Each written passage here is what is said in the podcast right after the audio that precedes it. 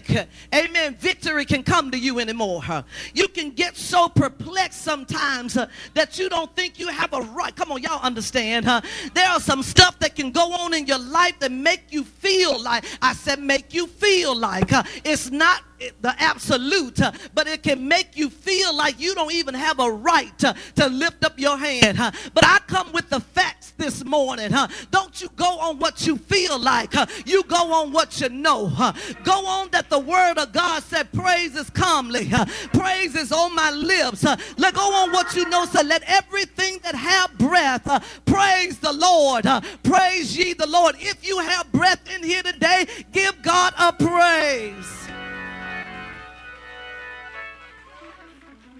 Give him a praise.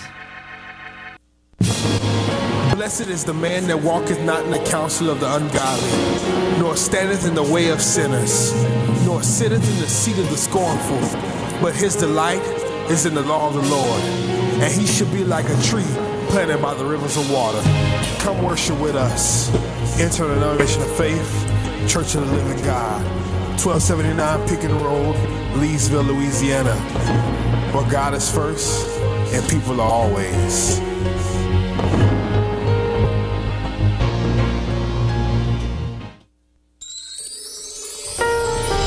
Welcome to the Living Your Destiny broadcast with Dr. John Barton, bringing you the Word of God with simplicity and revelation. Now, let's join Dr. Barton for today's message. You don't base your faith on the natural, you base your faith on spiritual things. See, you are complete spiritually. See, your mind and your body just going to have to catch up. But the work has already been done on the inside. So what, I, what do I have to do? I have to acknowledge I'm redeemed by the blood of Jesus. I'm forgiven by the blood of Jesus. I am renewed in the spirit of my mind in the name of Jesus. I'm the righteous of God. You're acknowledging, amen, the richness of Jesus Christ and the work that he's already done for you. So we've got to get supply minded so that we can create this atmosphere. Amen? Glory be to God. Now, in, in, in Malachi chapter 3, when you get a chance, we've read this concerning tithes and offerings. If we're going to create an atmosphere of heaven, we've got to be obedient to the principles of God's word. Because if we are not obedient to the principles of God's word, heaven will close over our lives. So in Malachi uh, chapter 3, verse 10, it says to do what? Bring ye all the tithe into the storehouse. He told the priest, he said, You've robbed me. They were acting ignorant. They said, What? Who? Who? Us? We? Us? He said, This whole nation has robbed me. How do we do that? Through tithes and offerings. And he says, You're cursed uh, with a curse. You're cursed with a curse. How can you be cursed with the curse? I'm glad you asked. If you read Deuteronomy chapter 28, verses 1 through 14, it'll tell you the blessings of obedience. But if you read verses 15 all the way, I think there are about 80 some verses or 60 some verses of curses that will come upon a person that's not walking in obedience to the will of God. That's the curse. And sometimes good things let me just say this because a lot of people think that a curse is somebody putting a spell on them or some witch sticking a needle in a doll. That's not a curse. Here's a curse when a person doesn't operate according to the principles of God's word.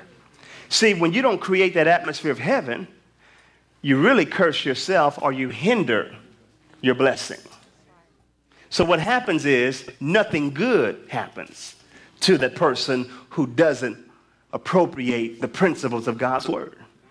You're just going through the motions of life, nothing extraordinary happening, nothing supernatural happening. It's because you hadn't really applied the principles of God's word in some area of your life. Some area of your life, you may have violated God's word. Many people, you'd be surprised, have violated God's word when it comes to tithes and offerings. But they make excuses about why they can't do it. And there's a closed heaven. And you're going to always be needing and needing and needing and, and robbing from Paul to pay Peter and then taking back from Peter to pay Rob and then taking back from Rob. And you'll never be able to balance everything out until you get in alignment with God's will concerning first things first kingdom. Some of you might be living under a closed heaven right now because you're holding on to that mighty dollar. And you're making excuses. Well, I got bills. I got needs. Oh. Well, you're going to take care of your own needs. How many of you know you can't take care of your own needs? You tried that. But how many of you know He's your God? See, here's, here's the thing you need to understand. I just got to learn how to trust God. That's what tithing is.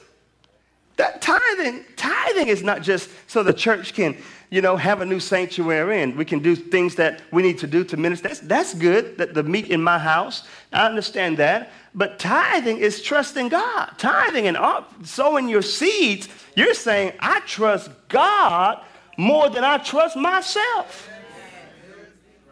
And God can take better care of me than I can take care of myself.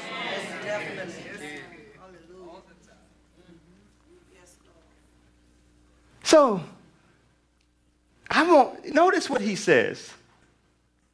Pull it up on Malachi 3 10. We're going to go through that right quick. It says, Notice what will happen. There will be meat in my house. Prove me now, herewith said the Lord of hosts. If I will not what? oh, glory be to God. God said, if you just obey my word, I'm going to open up the windows. I'm going to open up the windows. Now, one translation says, the floodgates of heaven. Glory be to God. And pour you out a blessing that there shall not be room enough to receive it. Now, I want you to write this down because we, we, we, it's still harvest time, right? Yes. Heaven is waiting to open on my life and situation. Heaven is waiting to open on my life and my situation. Heaven. Heaven. Now, when you obey God concerning the area that He has commanded, you will begin to see what I just said manifest in your life, and you'll begin to declare, Heaven is opening over my life. Heaven is opening over my life. Heaven is opening over this place. Why do I teach these spiritual principles to you? Is it to get something from you? No, it's to get something to you. Because I want to see heaven opened in this place. I want when guests or visitors walk into this place, they will walk into an open heaven. Come on, somebody. That's what we're trying to create. So God said, You obey me, I'm going to open the windows, I'm going to open the floodgates of heaven, and I'm going to pour out blessing that you won't have room enough to receive. See, here's how you know when there's truly an atmosphere of heaven created in your life. When you get so much of God's goodness, you won't have room enough to receive. You won't even know where to put it.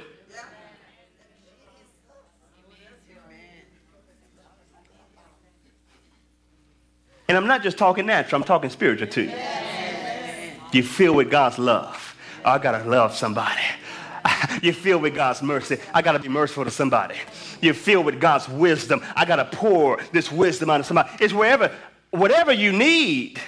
When you create the atmosphere of heaven, that's what God begins to transfer in your life. Lift up your hands and say, There's an open heaven over my life.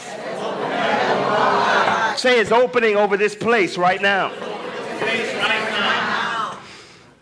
Right, this next one now. There's a window of blessing opening. There's a window of blessing opening. There's a window of blessing opening. Windows, when the Bible speaks of windows, when something is, when, when there's an open window, it speaks of opportunities. When there's an open window, it speaks of when the window is open, the fresh air can come through the room.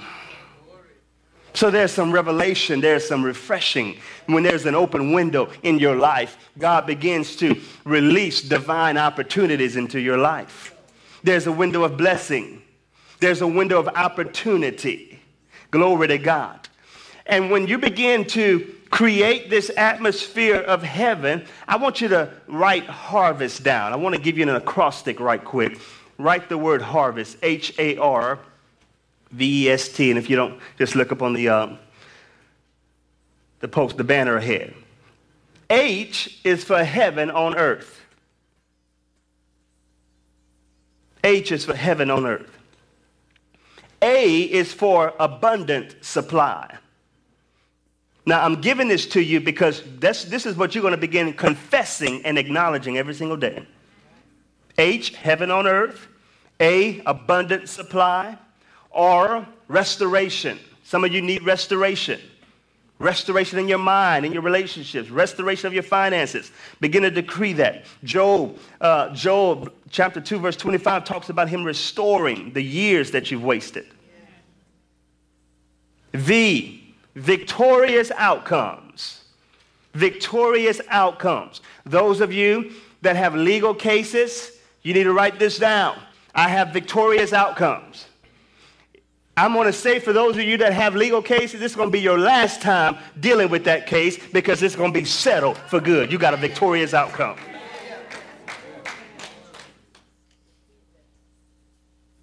E, extraordinary success.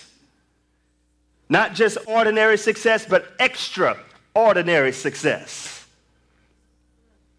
S, supernatural results. Supernatural results. And then T, triumph. Now let's go over it together. Ready? H, heaven on earth.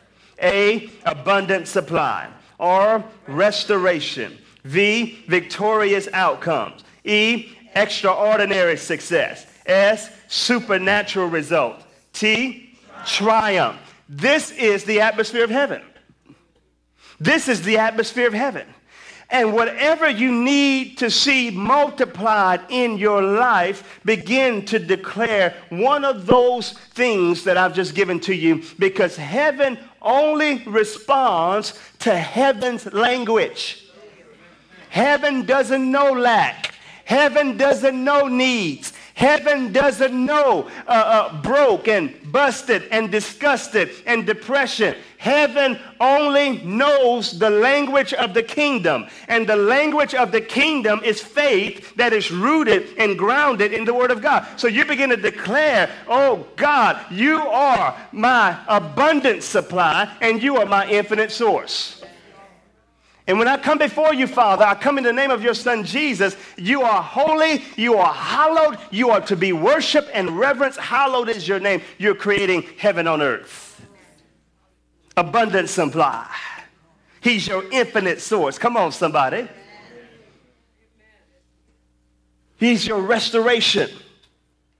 Victorious outcomes will begin to manifest. Extraordinary success, supernatural results, triumph. This is the atmosphere fear of heaven.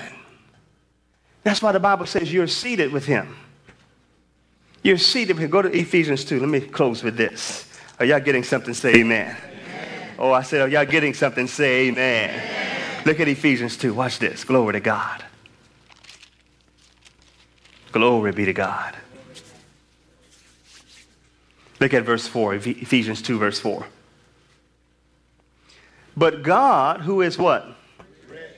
Rich in mercy. You'll never see any modifier, adjective, adverb that describes God as less than rich.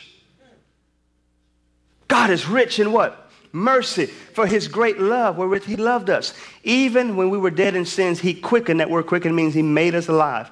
He quickened us together with Christ by grace you are saved, and hath raised us up together and made us sit together in heavenly places in Christ Jesus. In Christ Jesus.